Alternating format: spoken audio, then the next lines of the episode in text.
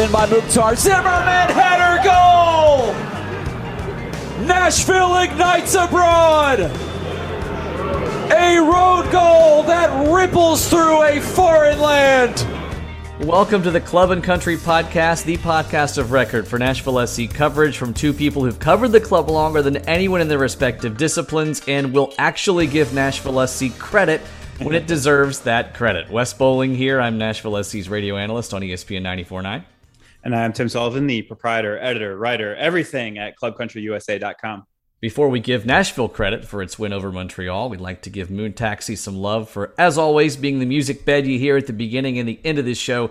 And of course, special thanks to ESPN 94.9 for John Freeman's call of Walker Zimmerman's goal. Somehow, his first of the season for the boys in gold. Now, of course, he's missed some matches for international duty and for uh, for an injury earlier in the year. Nonetheless, his first goal of the year significant for the boys in gold as it gives them the 1 0 win in Montreal and now nine points in their last three matches, their longest and Tim still first win streak of the season as those draws that they were racking up earlier in the year, especially on the road, are starting to turn into wins. Yeah, and I was kind of beating the drum at the time that some of this stuff, when you look at the underlying numbers, is going to end up working out for Nashville SC unless they start playing more poorly, and they haven't started playing more poorly, and the results have kind of felt a lot more like the deserved ones that it, that they weren't getting early in the year, whether that was the opening stretch against Cincinnati, Montreal, and Miami, or some of these games in between that it felt like, oh man, a draw really should have been a win. Those are now turning into wins, and that's exactly what has kind of been in store for a little while.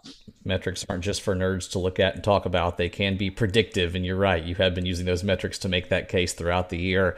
And today we're going to talk a lot about Nashville's road form. With that second straight road win and the early shout, we'll look at how Nashville's shaping up away from home. They've gone from winless on the road to one of the better teams in Major League Soccer when they pack their bags. We'll break down what everybody else is doing on the road.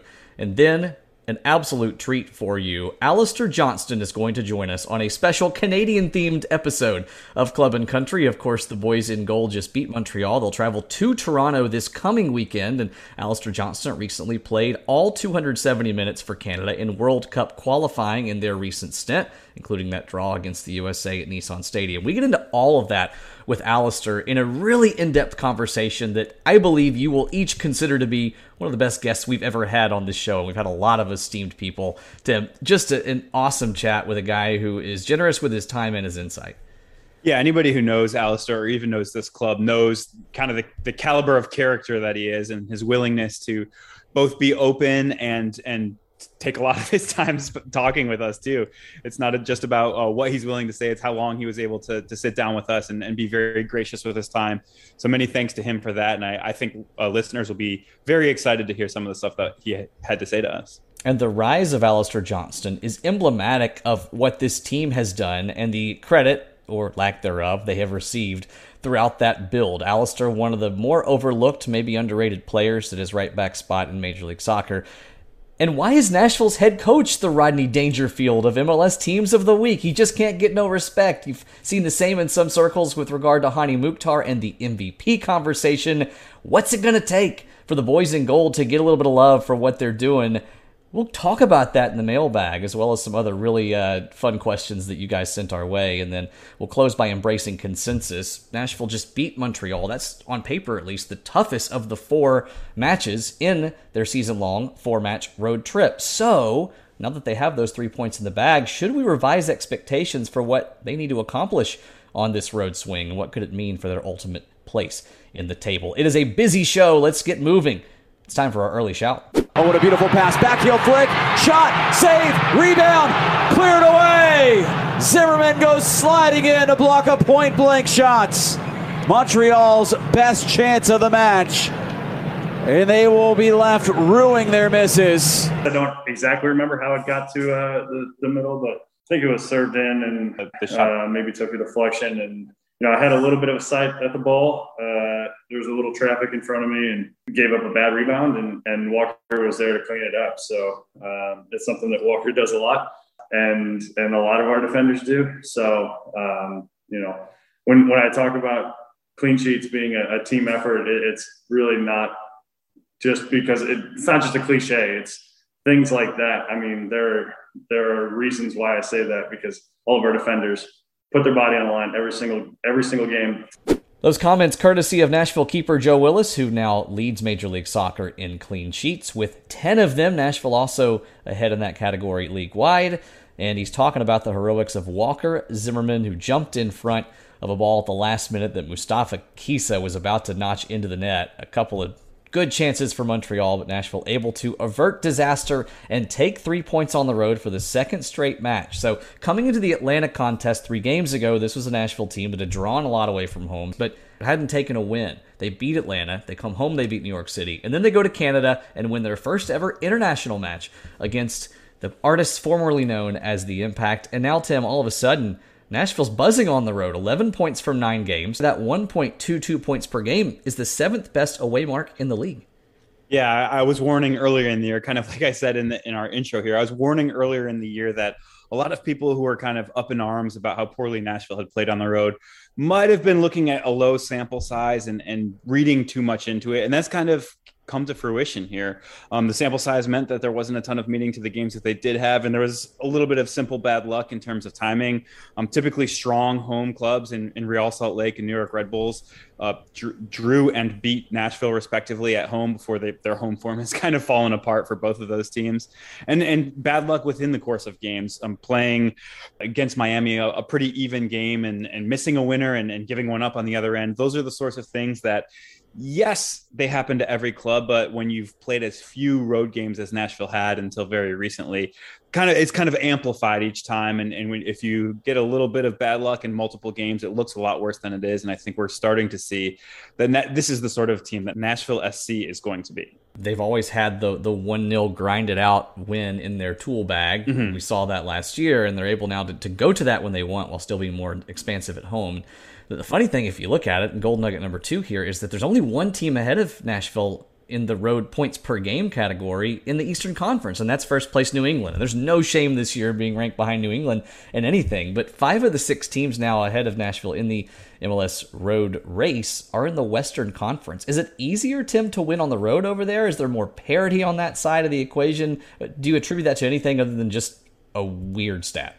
Yeah, I was trying to figure it out. I, I, went through a couple thought processes. Some of it might be that Vancouver played Real Salt Lake at home, but actually at Real Salt Lake Stadium. So some of those small things, but at the same time, we've seen Montreal and we've seen Toronto playing their home games away as well. Um, the trips are longer in the West, so you'd think that it should be a little bit more difficult to win on the road. But for whatever reason, it, it, just hasn't worked out that way. And I think a big part of it is that there's just a gap at the top of the Western Conference. Um, Seattle and Sporting Kansas City are just so good that they're going to beat a lot of Western Conference teams no matter where the game is.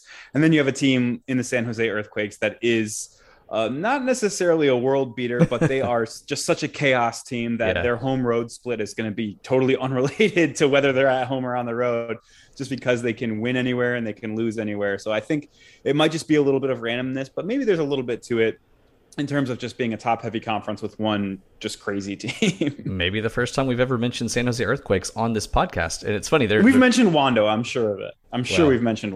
He, yeah, he transcends San Jose. But yeah, those top three teams, Seattle, SKC, and Colorado in the road table, also the top three teams overall in the West. So I think mm-hmm. that's a great point. Those are teams that just get it done wherever they are. One final gold nugget for you. Nashville lost the expected goals race against Montreal. Fifth time this year that they've done that. Of course, they've only lost two matches this year. So when they lose XG, that accounts for both of their losses this season. They've also won a couple and drawn in those five matches. So Nashville has not lost when they've won the XG mark. Yeah, and I think a big part of when you look at um, how they lost the XG mark in this particular game. And obviously, different providers have slightly different XG numbers. We're talking according to both Opta and American Soccer Analysis. They were slightly on the lower end of the expected goals race here. But a big part of it is after Nashville takes a lead, they're willing to sit back and, and take some shots. And obviously, you don't want to have Joe Willis have to make a save and then Walker Zimmerman save the rebounds himself. But that, that's the sort of thing that this Nashville team has excelled in doing is, is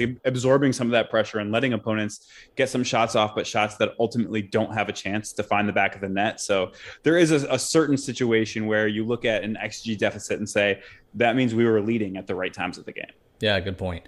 Uh, Toronto FC beckons now on the road as the boys in gold returned home after the Montreal win, but will go right back up to Canada, BMO Field on Saturday night. Teams drew there August 1st, and that was just TFC's third game back at BMO Field. They've still not won in their return home. Now, you might remember they started the season in Orlando as their home ground due to um, Canada's COVID restrictions.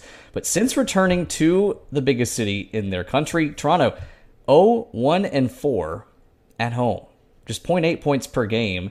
Their other home games down in Florida, they had two results in four. They're just not good at home, whether that home is in Central Florida or whether it's in Canada. Yeah, I think they're they're pretty much not good anywhere because they're only at 0.65 points per game across the entire season and counting away games too. So this is a team that has struggled and obviously, you know, when we previewed this this club both previous times that Nashville SC played them, we kind of said you know there are there are maybe some signs of hope for them but they just aren't quite getting it right. And i think when you look at how they've played in the time since they've returned to bmo field it's the same sort of thing. You can see some signs of hope that they might be able to to maybe turn a corner and it just hasn't seemed to really click for them. Nashville has been sneaking up on teams this year kind of like my one year old is sneaking up right now in my office where i'm recording. If you hear any color commentary little guy is uh, he actually when when he turns on the tv he says one of two things. He either says Elmo or soccer. He, those are the only two things right now being viewed in our house. Uh, back to the game, it was Robert Castellanos who scored the Nashville SC goal to open the scoring from a Dave Romney long throw. Omar Gonzalez equalized on a set piece for Toronto in a game that, uh, you know, we were divided with some other members of the Nashville media sphere, including Davey Shepard, who called it a very disappointing result. I said a draw in Toronto was was fine.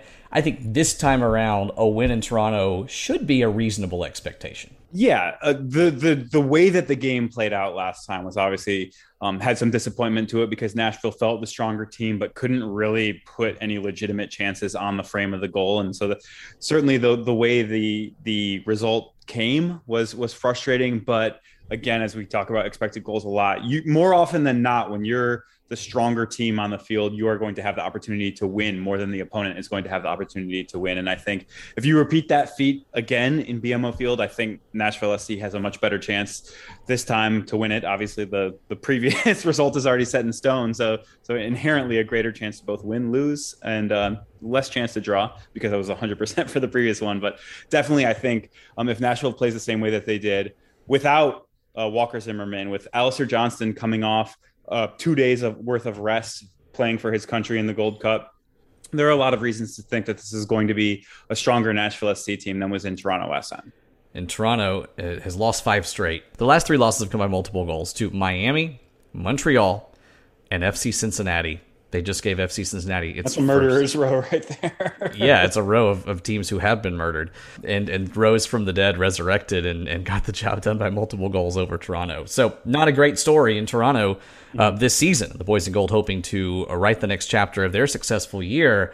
But there is a great story who has come out of the Toronto area, and that is Alistair Johnston, of course. The second year player sat down with us this week to talk about so many things about his recent international duty with Canada, his matchup against Walker Zimmerman's U.S. men's national team, about his recent form for club and for country as we continue to live up to our name of covering both ends of that spectrum. We think you're really going to enjoy our chat with Nashville SC right back Alistair Johnston. Well, Nashville SC traded up to pick Alistair Johnston 11th in the 2020 MLS Super Draft, and it might be the best $75,000 they've ever spent. Since joining the club, he's been in the starting 11 30 times. Only five of those matches have ended in losses, and Alistair has also broken into the Canadian national team. Doesn't appear to be going anywhere. He's appeared 13 times for his country in 2021, and he went 90 minutes for Canada at Nissan Stadium against the U.S. on Labor Day weekend. And Alistair, thank you for joining us. Let's start with that. What was it like being the visiting team at Nissan Stadium, did you go into the right locker room? Did you did you hear the jeers from the fans? How did the experience compare to what you expected? Well, thanks for having me, guys. First of all, uh, I'm glad to be here. And you know that one was crazy. Tell you what, walking to Nissan and going left instead of going right was very different for me. Uh, going to the away locker room, um, and yeah, going out there, I was a little, a little excited and a little nervous as well, just to you know kind of see what the crowd was going to give. It, it was fun though, walking out there just to check out the field, and you could see a lot of Nashville jerseys kind of just speckled around the stadium, which was pretty cool, sprinkled around, and, and they were giving me some good love, which was nice. Um, I know our whole team went out. They all came out and they, they were supporting as well, even though a lot of them were cheering for America. And we're a little bummed that uh, we managed to keep that to a one will uh, one one draw. But I'll tell you what, um, I knew the Nashville crowd. They can show up. They love this. They love this team. They love this sport. And I think when uh, America comes to town, I think they put on a great spectacle. Um, yeah, forty something thousand strong. Um, you know, great energy throughout that whole stadium. When they scored, you could feel it.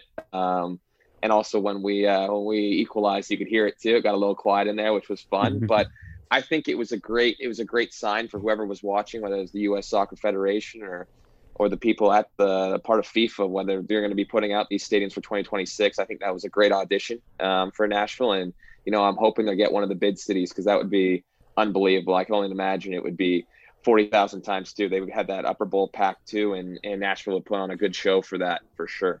Well, you and Canada put on a good show in that match. I know you had a couple nice takedowns of uh, Christian Pulisic uh, in, in, the game as well. What was your favorite moment, either on the field or or maybe leading up to that that match?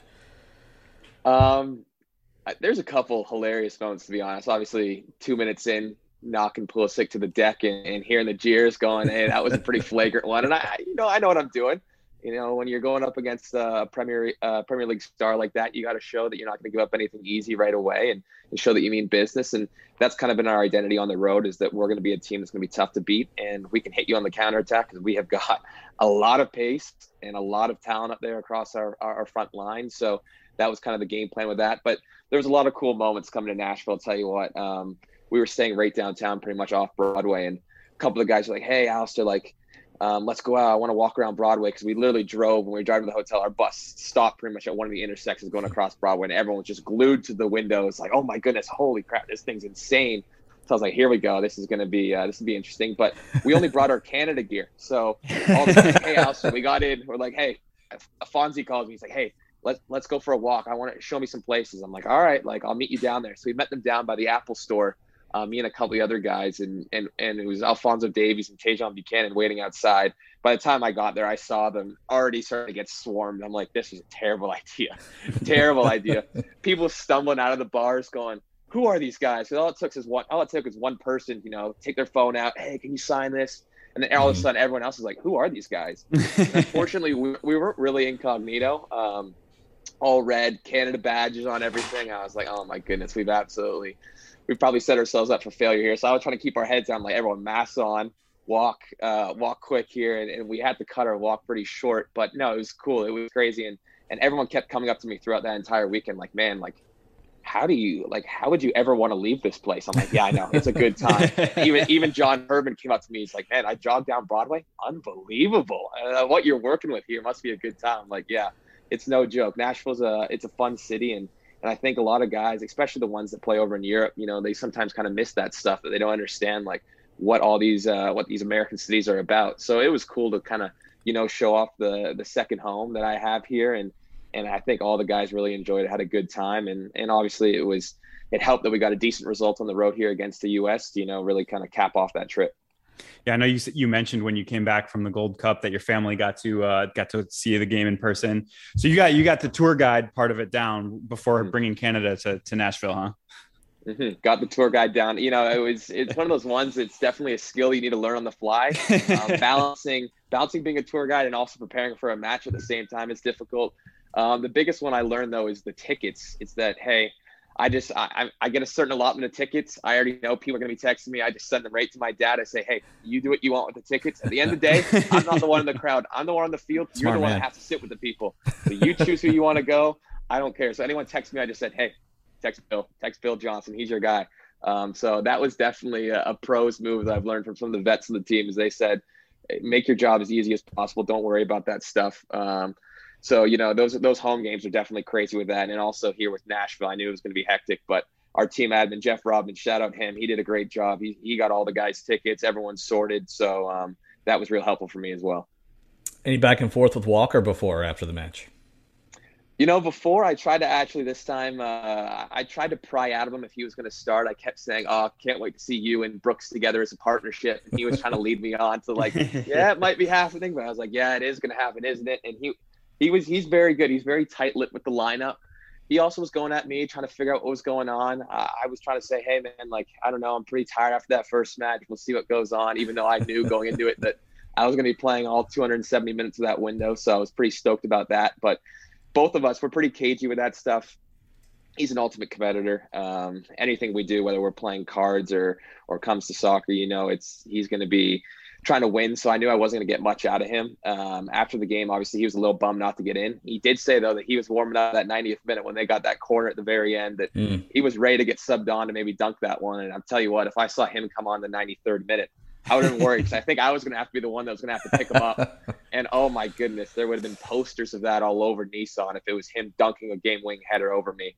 Oh. So I was really happy that, that I couldn't get him onto the field in time. So, uh, but no, he he was great. Uh, we actually swapped jerseys after, and it was funny. That was the first time we got to wear those black Canada kits. Um, mm. So I've had all these people hitting me up like, "Hey, like, where do I get one of those black Canada kits?" I'm like, "Man, I don't even have one yet." Yeah, Walker's Walker. the one that's got the only black Canada Johnson kit in existence at the moment. He's the only guy that's got it. So if you want it, you could probably buy that off Walker for ten bucks, a bag of chips. But um, yeah, no. So it, it, we have some good banter, and uh, I think the U.S. is going to be fine. I think he'll get his chance too. I think it would have been great if he managed to get on the field, especially in Nashville. I think the crowd would have absolutely erupted. Um, but you know, he he'll have a good qualifying campaign. I don't think U.S. has too many worries. I know it probably wasn't the the perfect start that all the the club and country people were looking for, but at the same time, that, that group is talented enough that I don't think they'll have any problems um, qualifying for Qatar darn good start for you guys. And you mentioned going the full 270. Uh, that's probably something you've envisioned doing for your country for a long time. And yet,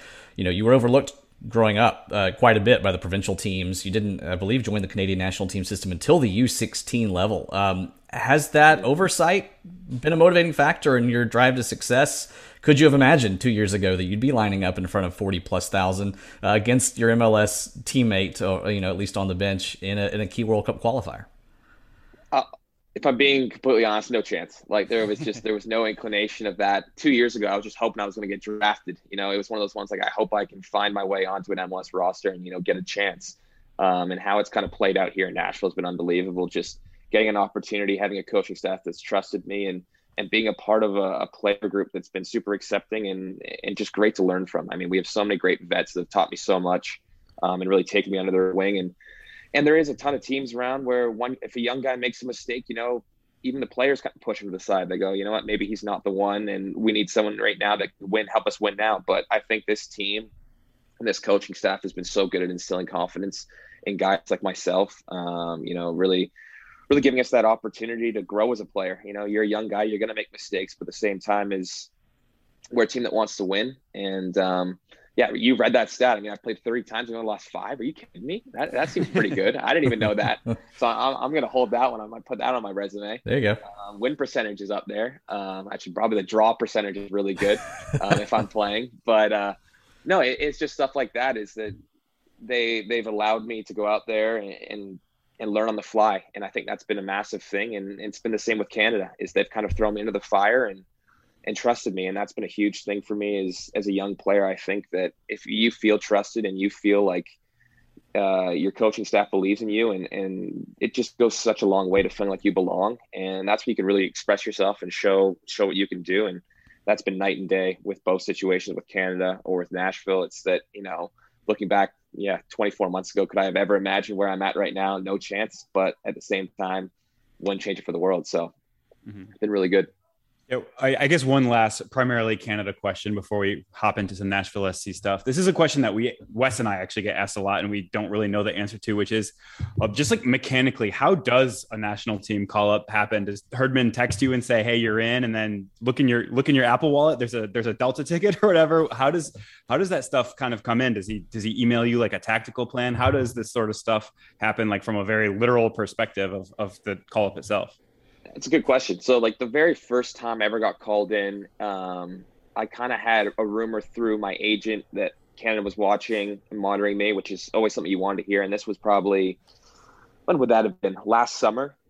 Mm. So before we went into the playoffs. Um, excuse me. Um, and you kind of hear a little bit of rumblings, and then eventually they'll reach out. Um, yeah, it's kind of like a text. You just get a text all of a sudden, or what's that? John Herdman has texted you, and he's like, "Hey, like Alistair, like love to set up a call with you." And you're like, "Okay, cool."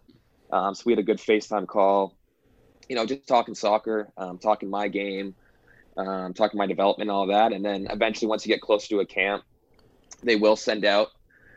Generally, it's like a kind of the broader pool. It's like, okay, you're part of the final kind of cuts. Um, this is going to be the main kind of cap uh, camp itinerary. This would be the dates. Um, let you know if you are available. Please respond yes. Yada yada yada. And then in a couple weeks we'll announce the final roster. So going into it, you kind of have a good idea. But it is kind of similar to that. It's not like it's you're getting texts every single day like yeah the, this is how you're doing yada yada yada. It's more yeah when you get kind of close to it, you, you kind of get the call, you you get the you get the text, you get the emails, and then all of a sudden all the preparation comes yeah all of a sudden you start seeing tactical analysis of teams you're playing up against and all mm-hmm. this stuff and it, it's it's a really cool experience um, and yeah you could ask walker about it too there's nothing like representing your country and and just getting that chance to you know see the game through a different lens too um, so yeah that's kind of how it works it, it's mm-hmm. not really rocket science it really it really is as basic as that you have at this point played more MLS matches than anyone picked ahead of you in the Super Draft, except for Henry Kessler in New England. Another thing to add to the resume, I suppose.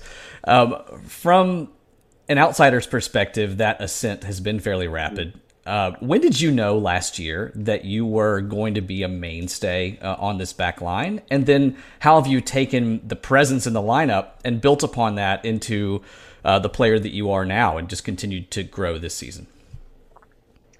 You know, I'd say I still don't think I'm like a mainstay. You know, it's one of those ones that I think once you kind of get that mentality that your name should be on that team sheet, I think that's when you you start to play with fire a little bit. Um, I think we've had a great we you can just see it in our roster. We have such depth, um, such competition at every single position um, that no one really is able to ever really truly feel comfortable in their spot even Captain America, you know, he, he goes out for a couple weeks. Jack Maher steps in and plays great. Um, so I don't think you can ever really truly feel like you're a mainstay. And I think that if that does, then you kind of lose your competitive edge. And that's mm-hmm. when you start to potentially plateau or something like that. So that's kind of something you gotta you gotta you gotta watch out for. But for sure, once you once you really get a run of games under your belt and you really start to feel confident and you're happy with how you're playing, um, that's when you know. Like I, when I'm in you know, in form and playing well, um, I never really feel too worried about necessarily being replaced. But at the same time, is that each game requires you know different personnel, and there's going to be tons of games. And I think that's been great about our team is that with our depth, is that we are able to rotate, which a lot of teams can't. And when they do rotate, you know that level drops off. But for us, you can see we rotate our team like Brian Anunga, Matt LaGrassa to start uh, mm-hmm. up in Montreal. It's a big win on the road. So I think that's been a really cool thing about this group is that just the depth one through 30 on this roster and the talent there, there's not really a big drop off at all. And that's been a huge thing. And, and something that us young guys, when we do get our chance to play, we understand, you know what, like you can go out there, you can, you can play well, you're going to get an opportunity. Um, and there's a chance out there to, you know, always perform and get a result. And if you do, you'll have a good chance to start in the next game. So that's always been a cool thing with this coaching staff. Um, their ability to trust younger players. And um, yeah, I'm, I'm living proof of that. Yeah, you mentioned the rotation a little bit. Obviously, the rotation has kind of changed up as you guys have gone to a bit more of a back three. Um, you've gone from playing, you know, a right fullback to either a wing back or a right-sided center back, which I think yeah. probably until until you started doing that with Canada might not have even been on Gary's mind. But what has that mm-hmm. kind of positional shift been like for you, and how have you kind of embraced uh, the various roles that you're able to play for this team? yeah, it, it definitely was one that probably wasn't in Gary's mind at all about me playing that right side center back spot until I did it with Canada. Um, but you know, I, have enjoyed it so much. I think it really is a spot that fits my player profile in terms of I'm a very defensive fullback um, to a degree. Um, I think there's no kind of questioning that. I love to defend. I love a good tackle, um, but I also love to be on the ball and it kind of harkens back to my younger days when I did play as a defensive mid. Is that I get to be a little more central um, compared to right back, where I'm really stuck out on that flank. That right side center back role allows me to stay a little narrower and, and play some more passes that I'm kind of used to that I used to play growing up um, as a center mid. So that's always been something that I've been really intrigued by. Um, and then also in a back three, it really lets you get aggressive. You know, they say to me, um, yeah, we're perfectly fine. We want overlapping. We want you to overlap Alistair. That was a big thing that John said the first time he thought about it. John Herdman, he's like, hey, like, I want you to play ball to Richie Laryea or Tajon Buchanan. I want you to get an overlap around him. And I was like, whoa, we're doing overlapping center backs. Like, yeah, overlap, underlap. I want you to create overloads. Who's going to defend you? And I was like, you make a great point, and I love that. and it, it's something I've kind of brought to Nashville. It's one of those ones. Gary's watched obviously all the games, and he sees it too, and it's like, you know what, that's something that we could we could utilize as well. And I think that I provide a bit of a different role than, let's say, if you're playing Jack there. Jack is a bit more aerially dominant, um, very comfortable as well in that spot, very good on the ball, but at the same time, is they kind of see me potentially as maybe a better defender if I'm going up against a Barco or something like that. So mm-hmm. for certain matchups as well, it works because I'm really comfortable. If we push on our right wing back to go press their fullback, for example, I'm really comfortable going out of the channel and defending one v one out there. And that was a big thing for Herdman is that how we wanted to play. We wanted to be super aggressive. When you're going to play Alfonso Davies, you don't want him pinned back. You want to let that guy go free.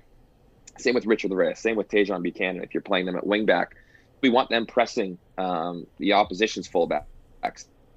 That means that our back center backs, our, our outside center backs need to be super active because you're going to be getting out there to that touch line too and having mm-hmm. to pick up a winger. So that's something that they saw. It's like, hey, that's not a mismatch. Sometimes a big center back lumbering out of that outside channel, you know, you are going to get torched 1v1. But for me, that's where I normally defend. So it was one of those ones um, that I'm super comfortable going out there. So it was uh, it was a role that I was excited by, and I had to lie a little bit to John Herdman and said that I was I played it a little more than I potentially had. I led on a little more than I potentially had done before playing in that position just to get him to try me out there. Um, I think it turned out pretty well, and now it's something that that Gary's looked at and and potentially going to bring into our Nashville team as well. Um, depending on matchups, and again, I think that Montreal one's a perfect example. They sub on Quioto in the in the 60th or whatever. And yeah, I'm a little heavy leg from playing all those games. But at the same time, it's this is a guy I played against in Honduras, and I know exactly his game, and, I think I match up well against him, being a quick guy too, who can who can battle physically um, as an outside center back against him. So yeah, it just again, it it taught me a lot tactically. Um, seeing the game through a different lens, I think, was really important. And as a young player, that's exactly what you want. You want to you don't want to be pigeonholed into one spot. You want to kind of show and that you can play different things and grow as a player. Because um, I tell you what, I've seen so many different pictures now from being on that field and and learned from some other players, some different positions, and I think it's only helped me in my overall game. There's no doubt at this point that this club is an MLS Cup contender. I think you know there are other great teams in the league, but you've asserted yourselves on the road now, which was kind of the one remaining piece, the one remaining question a lot of folks had about mm. you know this team's ability to get the job done there. Uh, what do you see as your role on this team uh, for the rest of this season, and what do you need to do in that role for this club to go from MLS Cup contender to making that a reality? Um, you know, I think that we need to get back to what we're good at. I think last year you looked at it, we we really focused on keeping clean sheets, um, and I think we always knew last year no team wanted to come into Nissan and play us. And even on the road, I don't think any team was excited to have Nashville come towards us. Whenever I got a national team camp, everyone's like, "Oh, Nashville, worst team to play against. No fun at all." They know how to make the game ugly. They know how to make the game difficult, and it's just it's a Spanish bar fight. You know, you're in a battle all day long, 90 minutes. So I think that we we take a lot of pride in that. Um, and now with how our offense is clicking, Hany Mukhtar is in MVP form, um, and I think he should be in more MVP conversation than he has been so far. Um, with how that offense is clicking, teams are really scared of what we can do on the counter and what we can do in possession against teams.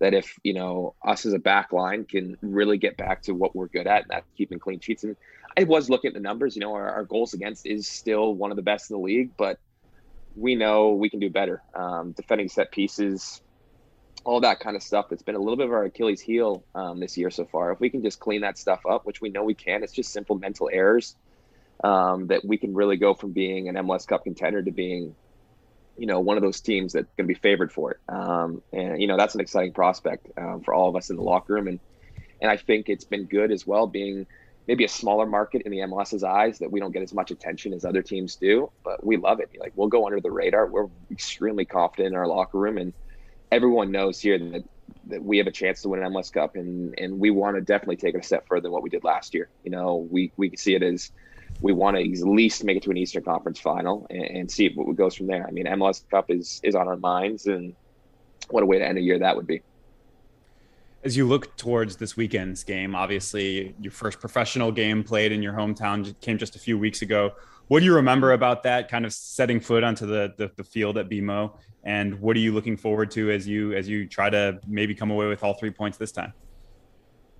Um, it was just cool being at the stadium that I'd, I'd gone to games as, as a kid. You know, I wasn't a huge Toronto FC fan actually growing up. Um, they weren't the best um, team when I was a kid, um, to be honest. Those first couple years, I'll tell you what, I- have seen it from an expansion team. It's amazing what we've done here in Nashville with the the crowd and just the performances on the field. Because um, I know what it normally is like looks like for an expansion team for the first couple years. It's difficult. It's really tough. Get your feet on the ground. Um, but no, going there and as a kid and, and seeing Toronto play, um, and then comparing that to going out there and now playing with my club uh, against them was an unbelievable feeling. Beautiful pitch as well. Um, it, it, was just really cool. And then obviously getting to then play with Canada um, at BMO in front of a rocking crowd as well was just it's been a crazy, crazy turn of events. Just grabbing my mind around that, and you know now it's that first time I played there with um, with Nashville against Toronto. I was just so over the moon that kind of got lost in the fact that you know we wanted three points there um, almost, but this time uh, I think there's going to be no other way. Like you know, we went in there. We obviously we respect the talent they have. They got some mm-hmm. top end talent on that team. To tell them guys like that are just unbelievable. Obviously the Canadians too, that are the Canadian international that team. But we're going to be going in there. We see it as like this is a great chance to to further, you know, maybe not close the gap on the Revs because they've been flying so high, but at the same time, it's further that gap between us and, and third place and, and really solidify ourselves. It's going to be one of those top spots um, in the East, hopefully having home field advantage for as long as possible. Uh, and that's kind of on our mind right now. So if we can go in there to Toronto and, and take care of business like we just did in Montreal, it'd be a great Canadian road trip. I'll tell you what. So I'll close with this. You know, we're not asking you at all to undermine your, your short term aspirations this weekend or your commitment to, to this mm. Nashville SC team and winning MLS Cup. I think any guy who's playing regular minutes for his national team um, is going to be thinking about those long term career goals as well. Do you think about being in Europe one day? Do you think about making that move? I'm not asking you to, to say you want out now or anything like that. You're happy where you are, doing great where you are. But but is there is there that in the back of your mind that let long term aspiration to maybe get get sold to a European club and, and ply your trade overseas? Um, you know, it's funny. I think if you ask a couple different people on this team, you get different answers. Like, for example, my roommate asked Jack, and he's like, "Oh, I'd love to have a 20-year MLS career. You know, American kid." But me being uh, coming from British a British family, I mean, my mom's born in Northern Ireland, um, so I have the passports and stuff, mm-hmm. which is nice. But um, just growing up in a household where I woke up every single morning, every, every Saturday morning, 7 a.m. to watch Prem uh, watch Premier League, watch Champions League every Tuesday, Wednesday, Europa League on the Thursday. It's always been kind of an aspiration, and I think from playing with Canada and you know sharing a field with guys like Alfonso Davies and Jonathan David, um, you know, don't get it twisted. They are a different level of talent. but at the same time, it's not like there's a huge gulf in talent where I feel minuscule. I feel like I don't belong at all. You know, it's like I'm a I'm a I'm a part of this national team. I'm a part of you know what we're doing in Canada, and I'm sharing the field with guys who play for Bayern Munich, Besiktas, um, Lille, um, some really big clubs, and it's it does kind of always you know pique your interest a little bit. And I do obviously have aspirations. I think um, as yeah as a as a kid that grew up in a in a British household, who always always you know I'm a huge Manchester United fan. If I ever had the chance to to play overseas, I would definitely you know I I would definitely entertain it. But at the same time, I'm in no rush. I love my time here in Nashville so far. We have a great team, great organization. Um, and you know we got a stadium coming. It's it's a really it's just a really exciting time I think to be a Nashville SC player, fan, um, part of this organization. I think that uh, you know the sky's kind of the limit for this this group here. So at some point in the future, if if the right proposal came in, it'd be definitely something that I'd want to look at. But I'm you know, I, I can't complain with how everything's gone. I, am just extremely grateful for, you know, Nashville were the ones that took a chance on me. So um, I feel kind of indebted to them for all of that. And, and, you know, I'm loving my time here.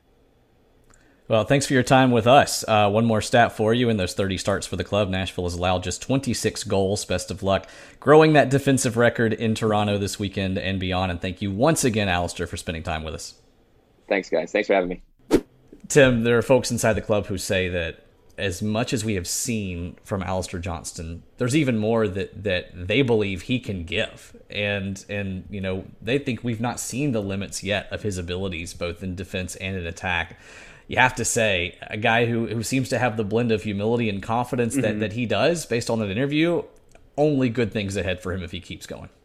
Yeah, and you, that's exactly where I was going to go with that. Is the, he has the personality to absolutely maximize his potential as a player, and I think as you continue seeing him make the rapid growth that he's made in just his second professional season, he's a full Canada international. As he mentioned, played all 270 minutes for his club in the uh, World Cup qualifying window.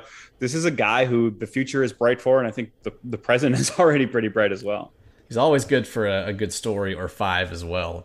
I enjoyed uh, him playing tour guide to uh, to his teammates, world class teammates, and Tajon Buchanan, who's going to be in Europe soon, and Alfonso Davies, who of course already is at Bayern Munich. And I'm glad he did that in a a, a, fashion that was true to himself and not in a Western Weston McKennie uh, fashion. I, I, I, was so tempting to drop that reference during the interview, and I was like, nope. I think you had the next question, and I, I was going to drop it in actually, but but thank goodness you saved me from that. So that's, that's good. I do think, uh, and we'll get into it in just a little bit, but I think he has some strong European potential. Mm-hmm. Probably not going to be sold tomorrow, you know, but I think certainly his path takes him across the Atlantic Ocean at some point if he mm-hmm. um, continues playing as he is. Let's go to the mailbag, and we will get into that in a minute. First, let's look at the remaining schedule for the boys in gold. A question from John Cade. Which dark horse team is going to pose the biggest threat to Nashville between now and the end of the season?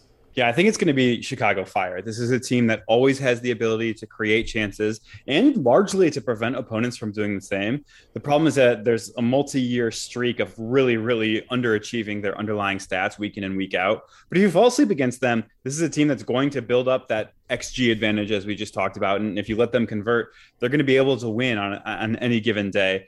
Um, they also play Nashville twice going forward here. And so when you have that chance for a, a, pair of six pointers, they can not only climb up the table a little bit, but but knock Nashville down the table with some strong games. And um, I think, you know, you look at a, a, team like Columbus that is another possibility there that has two games remaining. Orlando has two games remaining, but it's not sneaking up on anybody. They're right near the top of the table as well. I think Columbus is playing poorly enough against anyone's expectations preseason, at least, that you're a little bit less scared of them than you are of Chicago. Yeah, Chicago would be a dark horse. Columbus would be yeah. a yellow horse. Uh, you, you can see it coming a little bit more for sure. I'm going to go beyond the regular season. Imagine a scenario in which the Boys in Gold finish second or third, as they are on track to potentially do, and Atlanta United ends up sixth or seventh. It is not an implausible world with Atlanta playing really well. They've won five of six. That only loss, of course, was Nashville. Nashville finishes second, Atlanta finishes seventh or third and sixth, they would play in the opening match mm-hmm. of the playoffs. At Nissan Stadium, where Atlanta drew the boys in gold at their own low point earlier this year. Mm-hmm. It is possible to me that Nashville could get exactly the the goal that it wants, which is that home playoff match. Then Atlanta comes to town and has momentum, is in form, and sneaks past the boys in gold in the first game of the playoffs. It would yeah, that would be scenario that, that, that would be something that I, I think would uh, really add the spice to the rivalry that's been lacking that we've talked about that they're starting to get a little bit of, but uh, if, at least from a narrative perspective, that'd actually be kind of fun. Moving on to to John Mueller.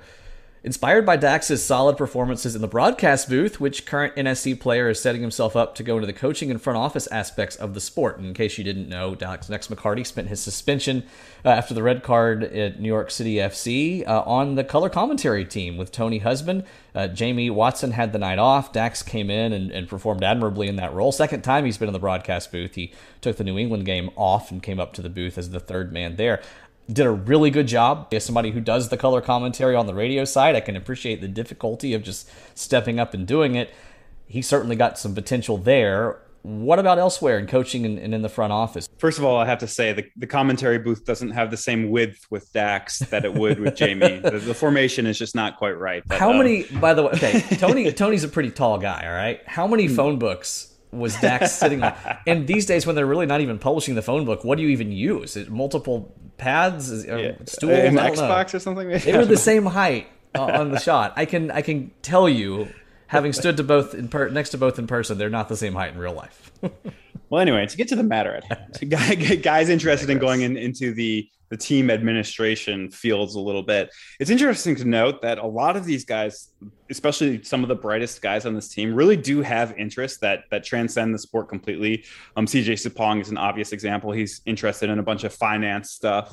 Um, he's the sort of guy that you know retires from playing and, and might not go into soccer as a second career. He might he might just completely change fields. But i think a guy with the right kind of combination of intelligence and and maybe the desire to go into it is jalil anibaba. He's already a coach on the field a lot of a lot of the times. Even when he's on the bench he's, he seems like a bit of a coach on the field. He's also getting up there in years so it's something that he could begin to think about. And i think if you're playing for for gary smith and steve guppy and brett jacobs this is the type of coaching group that kind of helps you make that transition probably uh, another one that I would, I would give a shout to in terms of, of the off-field side of, of being part of a team is, is Dan Lovitz. He's involved in in the MLS Players Association. He's been involved in some of these some of these la- the labor side of some of these negotiations. He kind of gets that whole thing. I'm obviously another really bright guy who might understand what it takes to be the guy who's striking deals and, and making contracts uh, offers to some of these players in the future as we've seen uh, borne out time after time, the best MLS clubs are guys who take MLS lifers and, and promote them into positions in the front office, whether it's coaching or, or GM. Like both those guys would be great. You know, you look at, at, people who have attached themselves to movements that are larger than themselves, and I think those are the ones that you can easily mm-hmm. project into a role that requires a larger sense of perspective. And, and um, to that end, I think Anibaba is a great shot, a great shout. I don't have anybody to add uh, to your list. I think those are both great. Um, Anibaba's involvement with Black Players for Change and so much mm-hmm. uh, else, other work that he's done. I think not only do those things show that you're a deeper thinker with higher ideals, but also that you're good at building relationships yeah. and using influence to make things happen, which is, of course, the ultimate task of a coach or a GM. Speaking of off field stuff, um, John also asks which player has the most interesting hobby? Is there a beekeeper in the squad? I don't know of any beekeepers, um, although Nashville's back line does have some sting to it this year, pun intended. Sorry, John. Please keep listening, please. uh, I think CJ's meditation is interesting. Uh, mm. Maybe that's a bit of a, of a go to because we talked to him about it uh, on this show a few months ago. Uh, I've spoken with him multiple times about it, and the fact that it I think influences his his on field life, but also his more holistic life is is really interesting, and I appreciate his story there and, and the way that's rubbed off on teammates. Um, sorry, Taylor Washington. I don't know that I respect anybody more in, on this team than you. I do not find gaming to be interesting.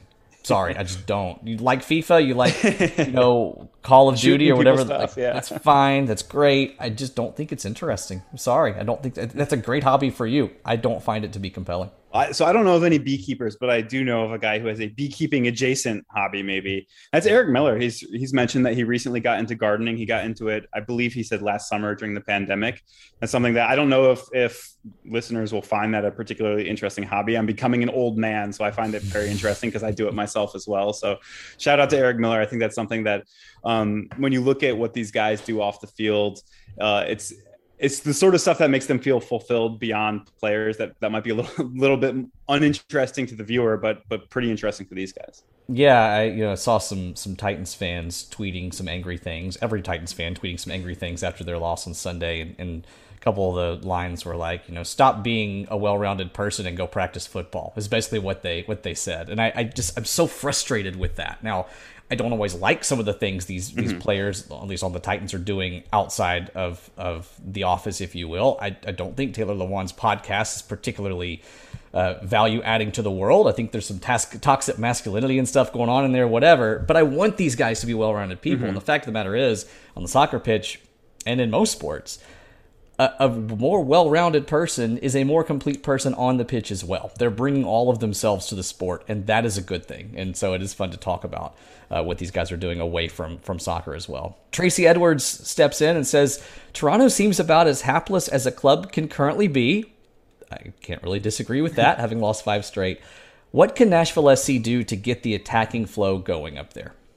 Yeah, the Reds have been solid at home when they've been able to play in Toronto. Um, as we mentioned previously, they're actually slightly better at the beginning of the year when they were in Orlando, but um, I think they they feel more formidable in Toronto. So NSC won't be overlooking them. I think the trick is to just do what got you there. Nashville has been open and progressive in recent home games, and they've also done that in recent away games too, which is kind of new. It's a contrast to the early days, kind of just escape with a point mentality. So keeping up what they've been doing um, you know, a healthy Hany Mukhtar, a healthy Dan Lovitz, a healthy CJ Sapong. You've got pieces that are going to be able to to find those openings, and it's just a matter of keeping that up to the extent that you you find the ones that you convert. Sure, I'll, I'll, give my tactical game plan. I think against Toronto, it's to overlap and overload. I think that Lovitz and Johnston can have a field day on the right side of the pitch. You know, Alistair talked to us just a few minutes ago about how it gives him maybe a bit more of a narrow role as he's playing mm-hmm. right center back role, but it also can do the opposite. He can spread wide and overlap on the outside flank and allow Lovitz to come inside a little bit, inverting from that right side onto his left foot and teaming up with Mukhtar, and even with you know one of the two forwards that are up there, you saw Rios, I think in particular, do a, pretty good job of hold up play, especially in the first half in in Montreal. But you know, LaGrassa actually played higher than Lovitz did if you look at the average mm-hmm. position map from that Montreal match because Nashville didn't have Alistair at right center back. They had a more conservative Eric Miller there who did his job pretty well, but is not going to be the guy to get forward as much. So I think if you can overlap, if you can overload, then you can stretch Toronto's central defensive midfield, which and center backs, which are uh, established, respected, aging, and not as athletic, not as agile as as perhaps those same guys were five years ago. And I think the key for Toronto is if you get past Michael Bradley, he's not going to catch you. If you get mm-hmm. past Chris Mavinga and, and Omar Gonzalez in the middle, they're not going to get you. Now, they're going to do a great job stopping everything in front of them, but if you beat them with numbers and stretch them wide, you can win. So I think that's my game, uh, and I think that that helps your attack get going. I think you know all the respect in the world to those veterans for what they've contributed to U.S. soccer and to Major League Soccer, but this is a team that can be taken advantage of, and I think Nashville has an opportunity to do that. Brian Wilson says, "How good is Nashville SC without Hany Mukhtar?" And that can get us, I guess, a bit into the, you know, is Hany Mukhtar um, an MVP frontrunner conversation? Uh, first, let's talk about how good they've been without Mukhtar. Literally, um, they've not played without him often. Um, last time he was on the bench was New England away, and that was because Nashville was trying a, a two striker setup that looked a little different than it usually does uh, with Hany, and they were rotating. Yeah, uh, Nashville a rest a rest oriented move as well. Yeah, right, absolutely. Um, Nashville's two zero oh and two, so four results in four with him sitting or coming off the bench. Again, most of those happening earlier in the season. But they've just scored three goals in those matches, and they've been shut out twice. Hany since the two two home draw with Atlanta has participated in 15 of Nashville's last 24 goals. And the amazing thing to me is that all but one of those goals plus assists that he has that lead MLS have come since Memorial Day weekend, since that brace late against Atlanta United. So that's 18 goals plus assists in the club's last 17 contests. We've not had a chance to understand what Nashville is without Hany Mukhtar because he has been such a crucial part of this club. Uh, but I'm curious, Tim, what tactical answers Nashville would employ if Gary didn't have Hany available to him. Would it look as good as it did in that 4 4 2 against New England at home early in the season when Hany didn't start? Nashville got the 2 0 win. Is that the kind of look you think they would employ at this point in the season, or would they go another direction? Yeah, what's interesting to think about is, is what they have switched to is obviously designed to get the most out of Hany Mukhtar, designed to get the most out of CJ Sapong I think it actually is an, an, easier situation to just plug Randall Leal into the spot that Hany is playing behind two strikers. It's been mostly Rios next to Sapong lately. You can plug him in as that kind of pseudo number 10 in a way that you couldn't when Nashville is going with its its previous traditional 4-2-3-1 because you needed both Leal and Mukhtar on the field pretty much all the time. Mm-hmm. Now you can kind of have those guys as like for like subs with each other. You can play Leal and Mukhtar on the wings, flanking Sapong. You have a lot more flexibility. I think it would look pretty similar to what it is right now. The question is, how good would Nashville be? And I think there's a reason that Mukhtar is in the MVP conversation right now, and that's because he is playing at the level he is. You can't plug Randall Leal on there, and obviously he's a player that you and I are both very high on and oh, have yeah. been very high on. He he's not Hany Mukhtar, certainly not at least in terms of form right now. So that's something that you have to keep in mind. It would it would not look as good, but I think there's a good chance that you would see Gary Smith employ something similar to what this club has been doing more recently and maybe employing a bit more defensive of a, of a philosophy because you can't count on a guy like Mukhtar to get out there and score goals if he's not on the pitch. We'll talk about Hany uh, a couple more times on this show, and stay tuned for um, a rant that I will have on that subject. But but first, getting to your questions first. Wesley, great name, says Anunga, Leal, Johnston, or Hany, Who will be sold first? When and what league? So again, your four players: Brian Anunga, Randall Leal, Alistair Johnston, Hany Mukhtar. Who would Nashville sell first? Because again, if you're new to Major League Soccer, it, it wants to be a selling league. That's how you ultimately right. sustain a successful club. Is you sell your best talent at profits and you reinvest in the squad. Anunga probably needs to develop a little more. He's on that track. He came cheaply from Charleston Battery. His game has really evolved, and I think it will continue to do so, and he will ultimately be very marketable, but I think that could be maybe a year away. Leal has a, a, brief but somewhat negative track record in Europe. He really hasn't jumped off the map lately for his national team. I think, again, as you said, we're both very high on him, but you, you want to look at, at rising commodities, and right now Leal is kind of on a more even track than he is, you know, necessarily you know rising up the charts like maybe right. he was earlier this year. So it's down to Hany and Alistair. I don't think either would go this year. I don't think Nashville's entertaining serious offers that they are seriously considering, at least at this point. In between those two, though, it's a matter of timing. You know, for Nashville and for for the buying club, it's a matter of fit tactically. I don't think Nashville has any interest in unloading a player who wouldn't be a fit where he's going. Uh, mm-hmm. I think mm-hmm. they want to do right by the player and whether the price is right, of course, especially in Hany's situation where he was acquired for a significant sum of money as a DP. I would say Hany, though. I would lean that way. An MVP level season would attract more suitors, even at a higher cost. I know he's been over to Europe. He's done the thing in, in Denmark. He didn't stick on in the Bundesliga, but I still think maybe he's a little ahead of Alistair in that in that race but it's tight and I don't see anyone moving this offseason. Yeah, for me, I think Hany has, has found a level in a league that he's pretty happy in right now. He's obviously been very productive for Nashville SC, but I think he likes the lifestyle that he's able to to lead in Nashville, even even in a pandemic year when he can't can't yeah. experience everything Nashville has to offer. I think he enjoys the lifestyle that he's living here, and um, I think that will keep him in Nashville maybe a little bit longer. I don't know that he's an MLS lifer for the rest of his career, but I do think he stays a little bit longer than you might expect for somebody with his talent. Um, like you mentioned, Randall Leal's form um, for club and country is not quite high enough to to get the dollar value where Nashville will feel like they're getting the value that they deserve for him which to me leaves Anunga and Johnston. I think Johnston is a little bit farther ahead. They're both young guys, but Johnston is a little bit farther ahead in, in the development curve. And, and for that reason, and as we uh, learned talking to him in our interview earlier in the show, he's got the European passport already. That makes it a lot easier to go over, especially to the United Kingdom. And I think that that would be a pretty good opportunity for him. And, and he's a guy who's been very open about that being his long term goal. Whereas I think while Anunga would certainly love to go and have a European career, he, he hasn't been quite as as open about the fact that that's what he wants to do with his soccer days. Yeah, that's great stuff. And, Nashville hopes to be in a position to be selling, you know, one or more of those guys. But again, I think you know we we will likely see a lot more soccer out of each of them before mm-hmm. they are shipped off. A last question, and it's it's getting toward rant time for me.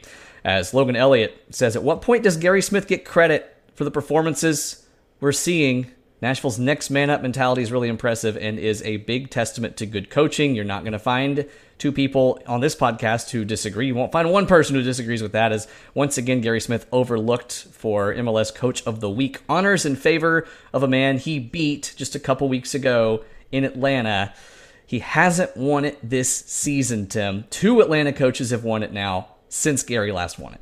Yeah, I think there's there's probably not a satisfying answer to Logan's question. I just think that the the credit is not going to arrive. It's the same way that one of the most prolific attackers in the league, a guy that we were just talking about extensively in Hany, didn't even get a sniff for the All Star game, even when the the All Stars needed to replace guys who were unable to play. Nashville just seems a little out of sight, out of mind for some of the folks working in the league office. Even though NSC is, is fifth in the Supporters Shield race, they're on a lower budget than all of those teams except for Colorado Rapids, who are who are right there with them. So it's something that it just doesn't make a, a ton of sense why especially the head coach of the club doesn't get that credit because when you look at a, a guy who's theoretically operating with a little bit lower level of talent around him and he's still willing them to the sort of wins that Nashville's been able to get this year, it's difficult to say exactly when that that credit is going to arrive. Yeah, I mean Nashville makes the deepest expansion team run in modern MLS history last year. Finishes in the top 7, goes to the playoffs. Gary Smith doesn't get nominated as a finalist for Coach of the Year last year. Greg Vanney gets it over him because he did the miraculous thing, which was to take the Eastern Conference champions and help them finish second the next year. it was a good year for Toronto, but come on, man, as good as Greg Vanney is, so that's number one is that Nashville has the early success and doesn't get the credit for it. And yet now it feels like when people talk about Nashville's success in year two and the way they've grown, they're saying, yeah, but they haven't come terribly far because they were really good last year. Well, where was the credit last year then? It's got to be one or the other, right? Yeah. You've, you've got to eventually give the credit. I think Nashville's a victim of the early success it achieved. And, mm-hmm. you know, give the MLS intelligentsia, if you want to call them that, sometimes they're the opposite, at least a little bit of credit for giving Walker Zimmerman Defender of the Year honors. But you can't tell me it was all on Walker. It wasn't. Mm-hmm. There's a lot of disingenuous, dense dumbassery going on in MLS punditry. Gary Smith could coach this team to an MLS Cup he would not most likely be nominated for Coach of the Year. And I would love to be proven wrong. Come back here and tell me if I'm wrong on that. I don't see it happening. Hany Mukhtar in the MVP conversation. Andrew Wiebe of Extra Time, I think does a great job covering this league. That that podcast I think is exceptional. He said, "Does Hany Mukhtar have a case for MVP?" All right, you tell me. If Alejandro Pozuelo, if Carlos Vela, if Diego Rossi were leading in Major League Soccer in goals plus assists, would that question even be asked? Mm-hmm. It would be assumed. Yeah. Because it's a guy from Nashville who doesn't hail from South America. No, hmm, maybe, maybe he's an MVP. And then you know had a had a Twitter conversation with somebody I'm not going to name because I don't believe in giving attention to people who are dumb from Miami, who leads it off by saying, by the way, that he's speaking from a Miami perspective, which as a media member you should probably speak from an impartial perspective if you want to be taken seriously. Just saying. And then he says, eh, Gonzalo Higuain was almost as good this year as, as Hany Mukhtar. Well, the numbers don't back that up. Hany is is the only person in Major League Soccer to be top four in nearly every major attacking category. So, so, so, the point, one of the points that he made was that Gonzalo Higuain is is participating in in sixty percent of Miami's goals, which is either you know comparable or, or slightly higher than Hany, perhaps. But it's like what is the absolute number of, of goals that are being right. participated in here? Because right. Miami is not a prolific scoring team. Right. And to be a valuable player, to be the most valuable player, you should probably be applying that trade on a team that's actually having success, you know, sustained, consistent success, instead of a guy who says he thought he could show up to Major League Soccer and play with a cigarette in his mouth. Just my opinion. Look, Carles Gil, if he continues on his path um, after he returns from injury. He has 16 assists right now. Incredible year. Deserves to be a nominee if he stays healthy uh, and is able to play a little more this year. Great year. Daniel Salloi in Kansas City. Awesome year. Mm-hmm. You look at Ruidíaz in Seattle. He's fantastic. Yeah. But own goal is killing it this year too. Own goal's doing great. He scored against NYCFC in Nashville last week. If Hany Mukhtar leads Major League Soccer in goals plus assists at the end of the season, and is not an MVP finalist. It'll be the first time that has happened since 2013. And it will not surprise anybody in Nashville. The only real credit this group is going to receive, long term sustained credit, not just a little bit of lip service, is going to have to be mandatorily handed out. They're going to have to win it and pry it from Don Garber's fingers. I, I don't believe there is a bias against Nashville. Let me be very clear. I'm not a conspiracy theorist. I don't think people are waking up saying, how can we screw Nashville fans today? Or how can we fail to give Gary Smith the credit he deserves? I think that Nashville is not a marquee name in this sport, uh, despite its best efforts to put itself among MLS's elite. You know, I, I, had a conversation with an unnamed radio commentator elsewhere in the league who I otherwise really respect. I had tweeted, you know, you can't make a list of MLS Cup contenders without including Nashville. And he responded, ah, they're second or third tier at best This is after the New York City FC win. And he cites, of course, no evidence to back up his point other than perception. It's like folks in this league get six team names in their mind that are always supposed to be excellent. They talk about those six teams and they give credit to those six teams. But if Nashville had the same track record of second highest scoring team in the East, second in the table, and their name was LAFC, they'd be the talk of the. It'd be weird that LAFC was in the East, though, right? really, that's what you're going to take from this? New York City FC, Philadelphia, you name it.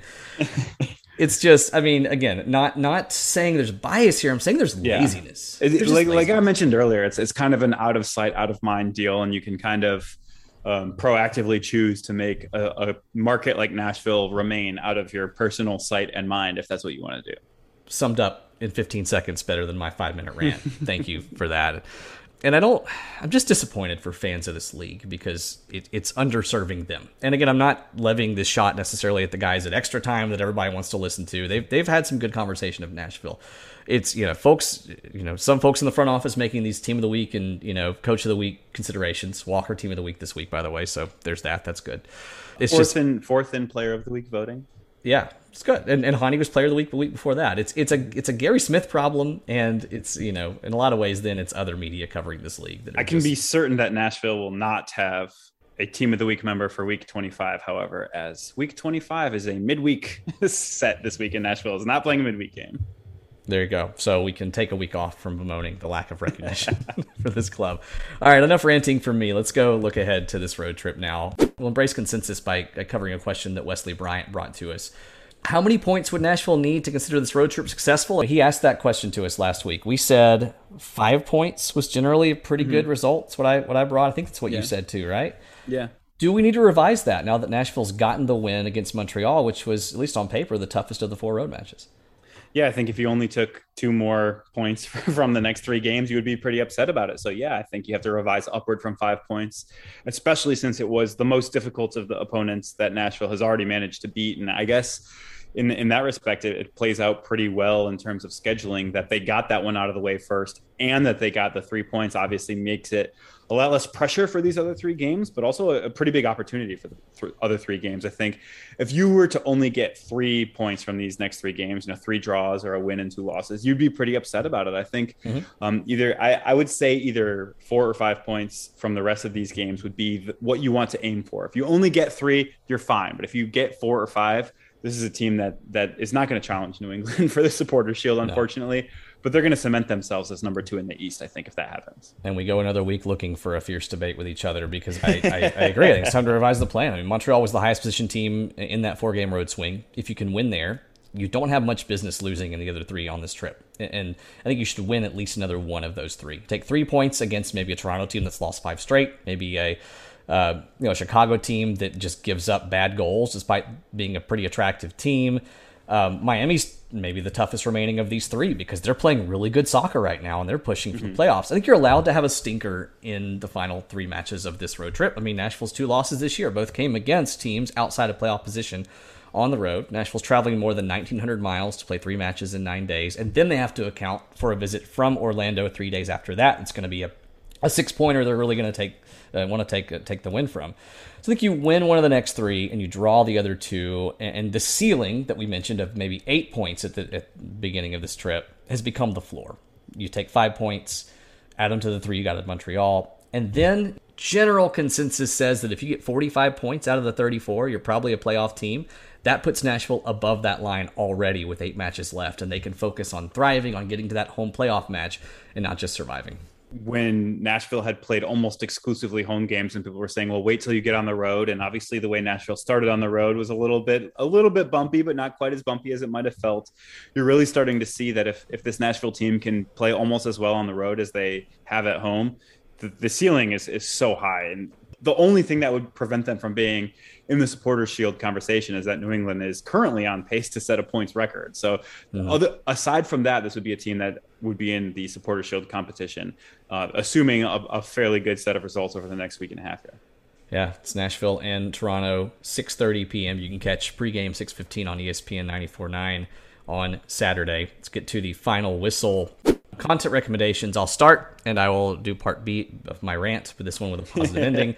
And my my content recommendation, we're, we're several months into this podcast. For the first time, though, I'm going to recommend Club and Country, clubcountryusa.com. I know the guy who is the proprietor of that site. He's a really good guy. He really wants you to read the stuff, but also he, of course, meaning you, is a local impartial voice who's going to do things like build a power rankings mechanism that he's not going to manipulate when it spits out Nashville being eighth and makes fans angry. But that's what the numbers are telling us.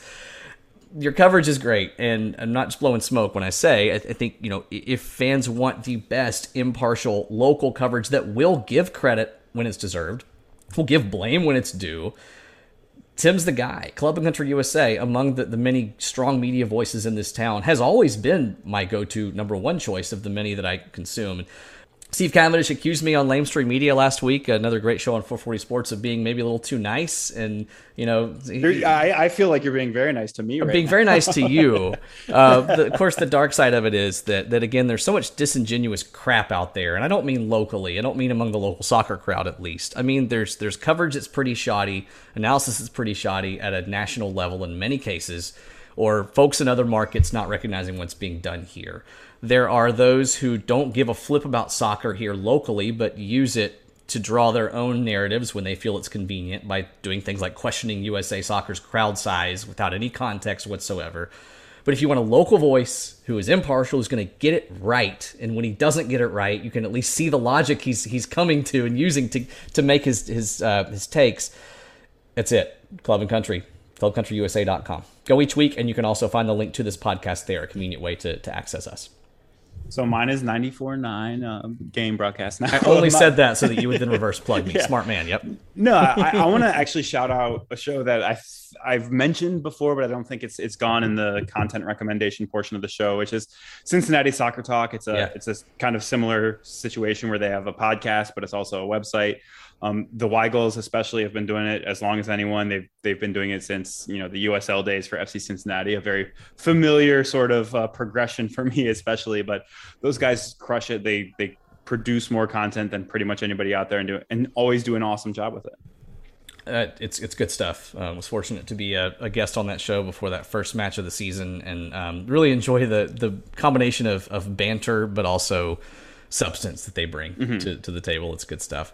Uh, finally, we'll close with bold predictions for the Toronto match. Uh, Tim, what you got?